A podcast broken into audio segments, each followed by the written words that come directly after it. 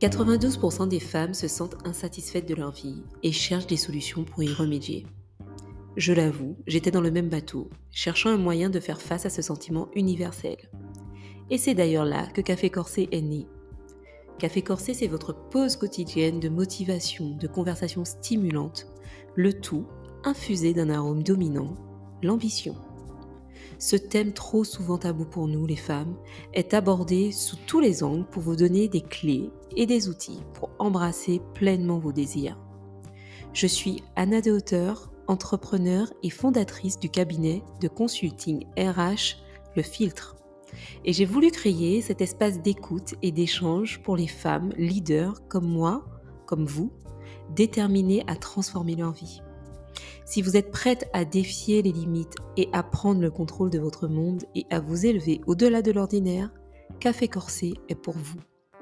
Alors venez prendre votre concentré d'ambition, votre tasse de café corsé, le podcast des femmes leaders qui ont décidé de tout exploser.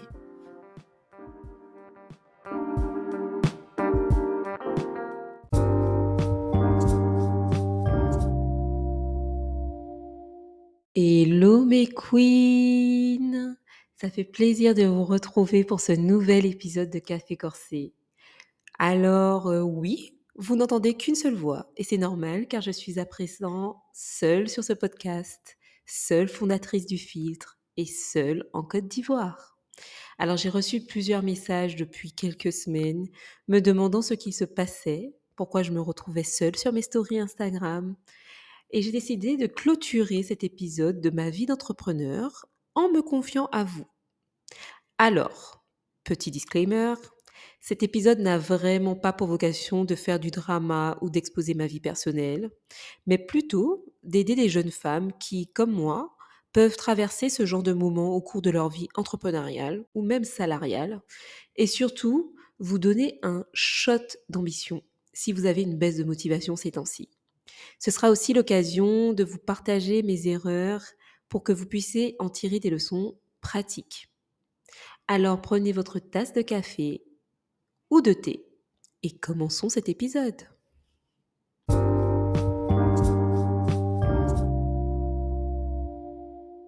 Alors déjà, je pense qu'il est important de faire une petite remise en contexte pour celles qui ne savent pas, je suis arrivée en janvier 2023 en Côte d'Ivoire avec ma meilleure amie pour ouvrir un cabinet de conseil RH qui s'appelle Le Filtre. D'ailleurs, je vous invite à nous suivre sur Instagram. Alors le Filtre, c'est un peu mon bébé, mon projet de cœur. J'ai toujours rêvé d'un jour avoir ma propre entreprise et j'ai surtout eu cette envie de faire des ressources humaines à ma façon, durant ma carrière professionnelle, je me suis vite rendu compte que lorsque on était RH en entreprise, c'était difficile de faire ce qu'on voulait parce qu'on est drivé par des objectifs financiers, par une vision d'un fondateur d'entreprise et qu'on doit la suivre. Donc j'ai voulu monter un jour ma propre entreprise pour faire les choses à ma façon et aussi avoir un impact positif sur le monde et surtout aussi parce que j'ai une passion pour le capital humain. Euh, j'ai une passion pour le développement du potentiel humain. J'adore voir des gens arriver dans mon bureau avec un stade A et ressortir avec un stade Z. J'adore faire avancer les entreprises en mobilisant leurs ressources humaines, leur capital humain et en faisant en sorte qu'ils arrivent à atteindre leurs objectifs financiers avec des hommes. Hommes avec un grand H, bien sûr. Euh, du coup, après plusieurs mois de discussion, je décide de co-créer ce projet avec ma meilleure amie et de le faire dans son pays d'origine qui est la Côte d'Ivoire. Et la Côte d'Ivoire, ça a été un vrai coup de cœur dès l'instant où j'ai frôlé ces terres. J'adore ce pays, j'adore les gens et aujourd'hui, je suis quand même convaincue que c'est un pays qui réunit en grande partie ce que je cherchais dans un pays d'adoption. Sauf que tout ne se passe pas comme prévu et quelques mois après notre arrivée, plus exactement environ trois mois après, ma meilleure amie m'annonce qu'elle quitte le navire. Alors ma meilleure amie qui était du coup mon associée m'annonce qu'elle quitte le navire pour un projet personnel. Alors pour tout vous dire, ma première réaction, ça a vraiment été d'être heureuse pour elle. Car autant que le filtre était mon projet de cœur, j'avais bien compris que ça n'était pas forcément le sien. Et elle décide en plus de se tourner vers un projet qui pour le coup l'était, l'est. Donc quoi de mieux que de voir une personne qu'on aime prendre la décision de faire quelque chose qui la rendra heureuse? Mais je vous avoue aussi que d'un point de vue business, c'est pile poil le moment où le cabinet avait ses premiers clients, ses premiers contrats, donc une charge de travail qui allait me retomber euh, sur mes épaules, qui allait retomber sur mes épaules, c'est plus français d'ailleurs. Et du coup, à ce moment précis, là, on est face à un grand retournement de situation. Parce que je vous explique. Le plan initial, c'était je vais, je pars avec ma meilleure amie, on va chez ses parents, donc pas de loyer à payer. On débute notre entrepreneuriat en ayant une charge financière qui est quand même non négligeable. En plus de ça, c'est aussi une charge mentale de se dire on sait où dormir chaque jour. Donc, c'était quelque chose déjà de mis de côté. Je savais aussi qu'il y avait une grande partie de sa famille qui était là-bas, donc on n'aurait pas été seul. Et puis surtout, je me disais que on allait kiffer les meilleures années de nos vies avant nos 30 ans, parce que monter une boîte avec sa meilleure amie, c'est aussi un moment où on partage énormément de choses, même si ce sont des galères, et ça, ça renforce les liens. Et puis c'est surtout que quand on part avec sa meilleure amie, on se dit toujours que on a un support émotionnel, mais aussi un support financier, parce qu'on divisait toutes les charges par deux. Donc je passe de ce plan initial à un tout autre plan, qui est aujourd'hui, je suis seule dans un pays que certes j'adore, mais que je découvre petit à petit, avec ses particularités culturelles, sa géographie, ses enjeux, bref, un nouveau pays, quoi. Et il faut savoir que moi, je suis martiniquaise, pour ceux qui ne le savent pas, et que du coup, ma famille vit pour la plus grande partie aujourd'hui en Martinique. Donc, je suis seule, loin de ma famille, à devoir gérer une entreprise, à affronter les débuts de l'entrepreneuriat, à déménager et trouver du coup un nouvel appartement, à supporter des charges financières qui n'étaient pas du tout prévues, et surtout honorer les engagements pris auprès de mes premiers clients. Parce que, on le sait tous, nos premiers clients sont nos clients les plus importants, parce que c'est nos clients qui vont parler de nous. Donc c'était important pour moi. Puis je suis une fille comme ça. Euh, généralement, quand je prends des engagements, j'aime les respecter et les respecter à la lettre. Je suis limite un peu trop perfectionniste, mais c'est un autre sujet que nous aborderons dans un autre épisode. Mais du coup, c'est important pour moi, lorsque je prends des engagements, de les honorer. Donc, il fallait que je fasse face à ce nouveau défi qui était d'assumer cette responsabilité, même si le plan initial avait bougé. Cela se résumait donc en des journées qui commençaient à 7 heures et qui finissaient généralement vers 21h, 22h. Bon, en vrai, qui finissent. On ne parle pas au passé. Parce que là, actuellement, par exemple, je suis dans mes bureaux en train d'enregistrer ce podcast et il est 19h30. Alors en vrai, quand j'en ai parlé aux premières personnes qui ont connu la situation, tout le monde me disait mais comment tu fais pour garder ton sang-froid? Alors moi, je suis de nature franchement à ne pas paniquer face à l'adversité. C'est vraiment une force de caractère qui me vient de ma merveilleuse maman que j'adore, qui m'a toujours dit deux choses. Un, c'est qu'il n'y a pas de problème, il n'y a que des solutions. Donc face à un problème, je suis souvent en train de me dire, ok, c'est un problème, mais ça veut dire qu'il y a une solution derrière. Il faut juste trouver la bonne. Et ça me rappelle une autre citation que la CEO des Secrets de Loli avait dit. Elle avait dit, être un entrepreneur, c'est savoir résoudre quotidiennement des problèmes. Eh bien, pour le coup, c'est mon quotidien depuis six mois. Et effectivement, être entrepreneur, c'est savoir résoudre des problèmes au quotidien. Et puis, deuxième chose que ma mère me dit souvent, c'est que Dieu éprouve ce qu'il aime et que à chaque jour, il suffit sa peine. Donc, un jour, vous pouvez être mal et le lendemain, tout va bien. Donc acceptez votre mal-être sur cette journée, essuyez vos larmes et on recommence une nouvelle journée. Hem, ce qui fait que, en fait, face à ce nouveau défi, j'ai tout de suite réagi et je me suis pas laissée vraiment aller à l'émotion. Et je vous dis pas que ça n'a pas été facile. Je ne vous dis pas que je n'ai pas pleuré. Je me souviens un jour où ma mère m'a appelée d'ailleurs et j'étais dans les, dans les toilettes du bureau et elle m'a dit ça va ma puce? Et vous savez c'est le ça va qui vous savez que vous avez envie de répondre oui mais que ça va pas du tout et donc du coup vous commencez à pleurer et là j'ai eu une vague de larmes parce qu'en fait cette situation là j'ai tellement essayé de l'affronter en me disant ok c'est un problème il faut que tu trouves des solutions qu'à un moment je pense que ce moment d'ailleurs ça a été un moment de craquage parce que j'avais des choses qui me venaient de partout et que c'était pas le plan initial en fait. C'est surtout ça en fait. C'est que c'était pas le plan initial. Et c'est ça la difficulté dans l'acceptation de la situation, c'est que je me dis les choses auraient pu être tellement différentes. Mais je vous dirai de toutes les façons après en quoi c'est pas forcément. Alors, ok, c'est les premières choses à ressentir dans les premiers instants, mais il faut savoir voir, se positionner sur le côté positif des choses et peut-être même se fixer que sur ça pour avancer dans une situation qui, d'un premier point de vue, peut sembler insurmontable ou même être une catastrophe. Bref, on avance. Donc, euh, concrètement, je vais vous donner une première clé qu'on m'a donnée. C'est qu'il faut jamais mélanger l'émotionnel et le business. L'émotionnel, en fait, ça n'a vraiment pas sa place dans le business. Toutes les décisions que j'ai prises sur le prisme de l'émotion ont été des mauvaises décisions.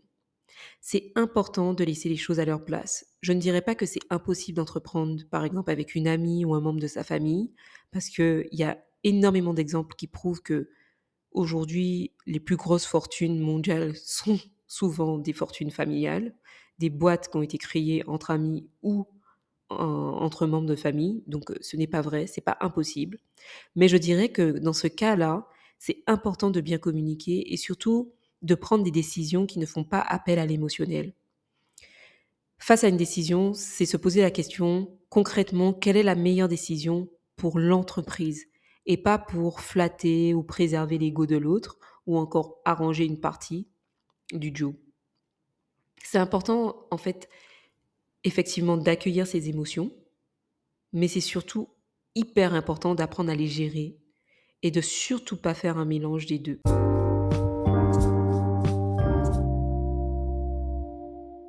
La deuxième clé que je peux vous donner, c'est que face à un défi, une difficulté, c'est vraiment de vous concentrer sur qu'est-ce que cette difficulté, ce défi vous permet d'apprendre, de créer, de, de faire. En fait, par exemple, moi, l'une des premières choses que j'ai faites euh, face à ce défi, c'est de me reconcentrer sur le pourquoi de ma venue en Côte d'Ivoire. Et on dit souvent qu'à la création d'un projet, il est important de définir son why, parce que c'est ce qui va vraiment vous permettre en cas d'échec de vous relever pour regagner confiance et se dire que ça va aller. Eh ben, cette euh, bouée, pour le coup, c'est vraiment le why, le pourquoi de votre projet. Et en fait, je n'ai pas quitté la Côte d'Ivoire ou tout abandonné parce que justement, mon why était, et est toujours d'ailleurs, très clair dans mon esprit. Je veux vraiment avoir un impact positif dans le développement humain de ma, de ma communauté. Et ça, c'est mon why et je sais pourquoi je le fais.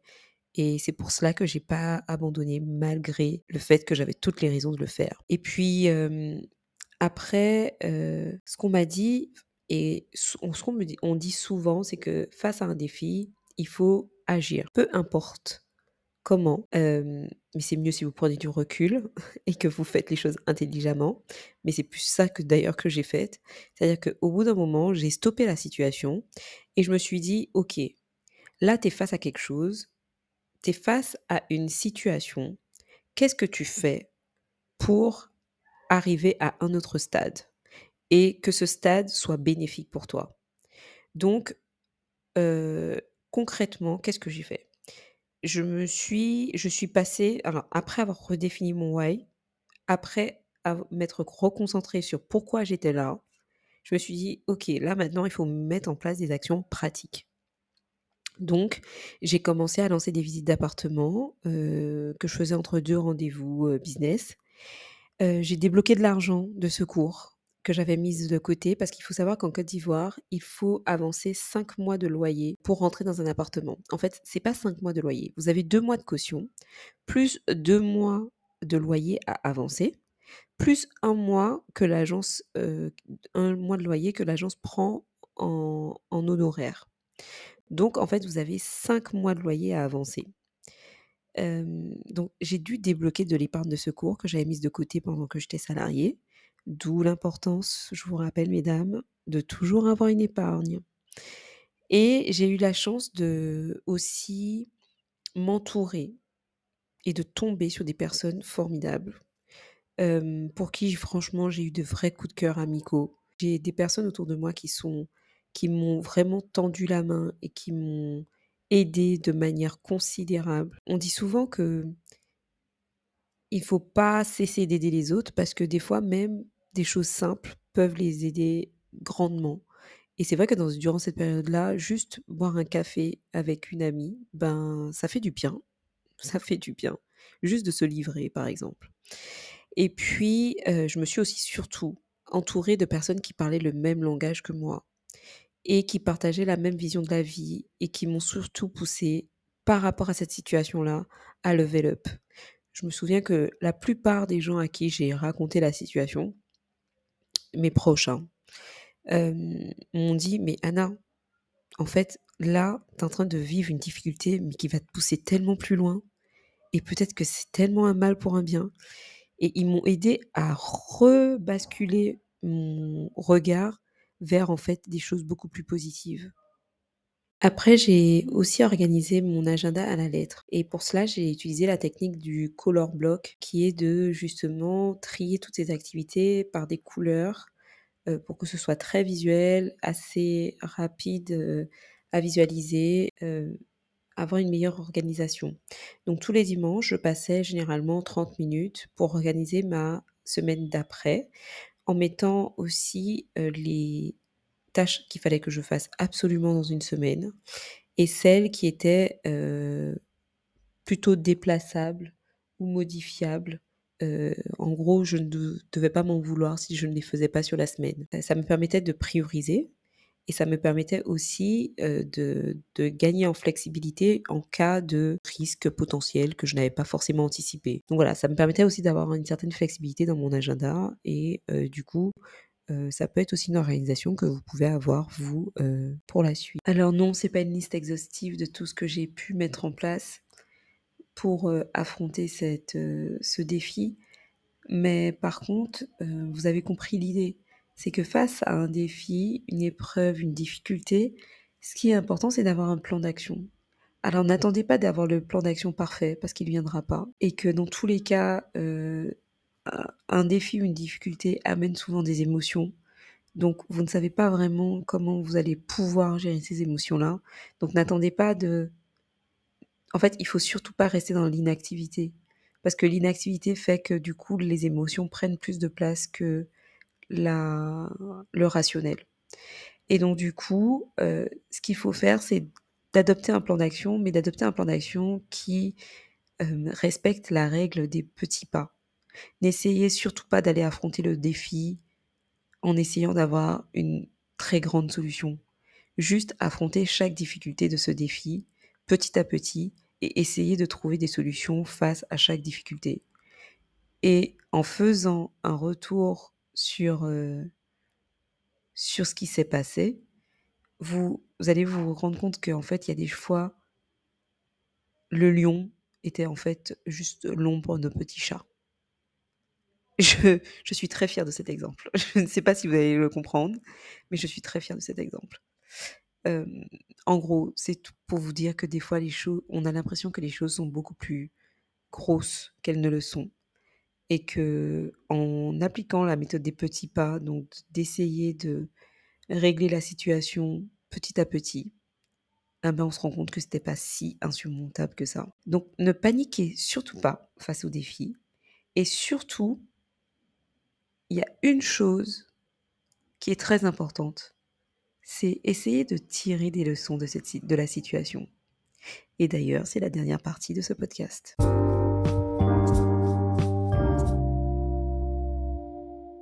On passe donc à la dernière partie du podcast, qui est les leçons que je retire de cette situation.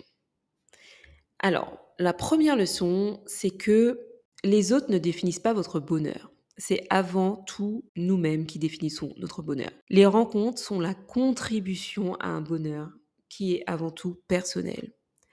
Alors, face à une situation, demandez-vous est-ce que cette situation fait votre bonheur? Et pour le coup, moi, ma réponse a été oui. Je suis heureuse d'être en Côte d'Ivoire. Je suis heureuse d'avoir créé le filtre. Et je suis heureuse de vivre la vie que je vis actuellement. Je ne ferai pas du tout marche arrière parce que mon bonheur, en fait, reposait sur moi-même et repose toujours sur moi-même. La deuxième leçon, c'est qu'il est important de manger son pain noir pour savourer son pain blanc. C'est encore la CEO des Secrets de Loli, oui, qui est un, un vrai mentor pour moi, un mentor euh, au loin, on ne se connaît pas personnellement, mais qui a dit cette phrase et je suis tellement d'accord. Il faut savoir savourer son pain noir pour après savourer son pain blanc.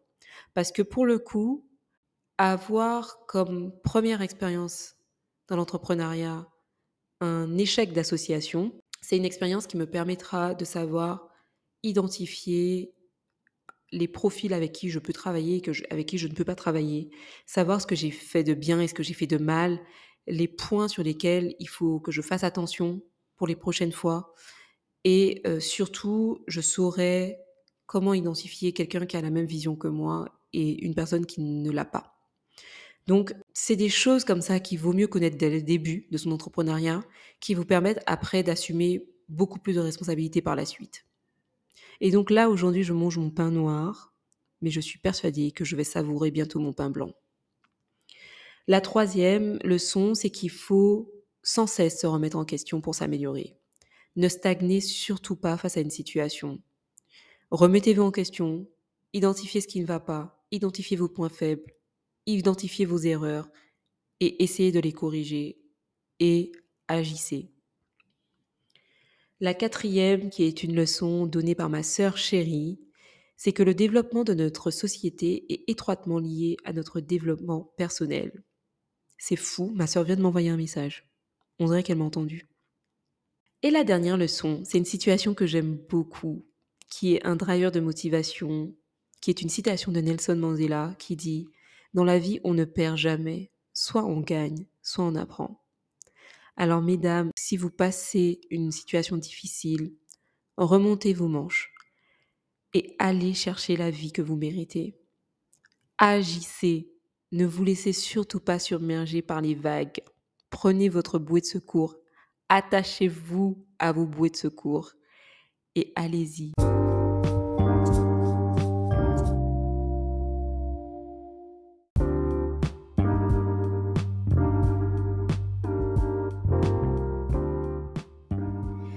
Cet épisode est à présent terminé. J'espère vraiment que vous avez passé un agréable moment en ma compagnie.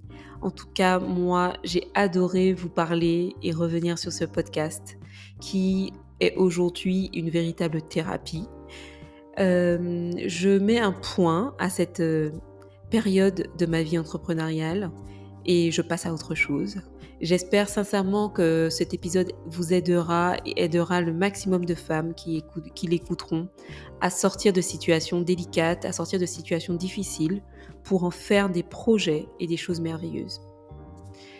Je vous donne maintenant rendez-vous en septembre pour le prochain épisode de Café Corsé. Oui, on fait une pause estivale, on se booste d'amour, de positivité, de soleil et on vient, on revient tout déchirer sur la fin de l'année.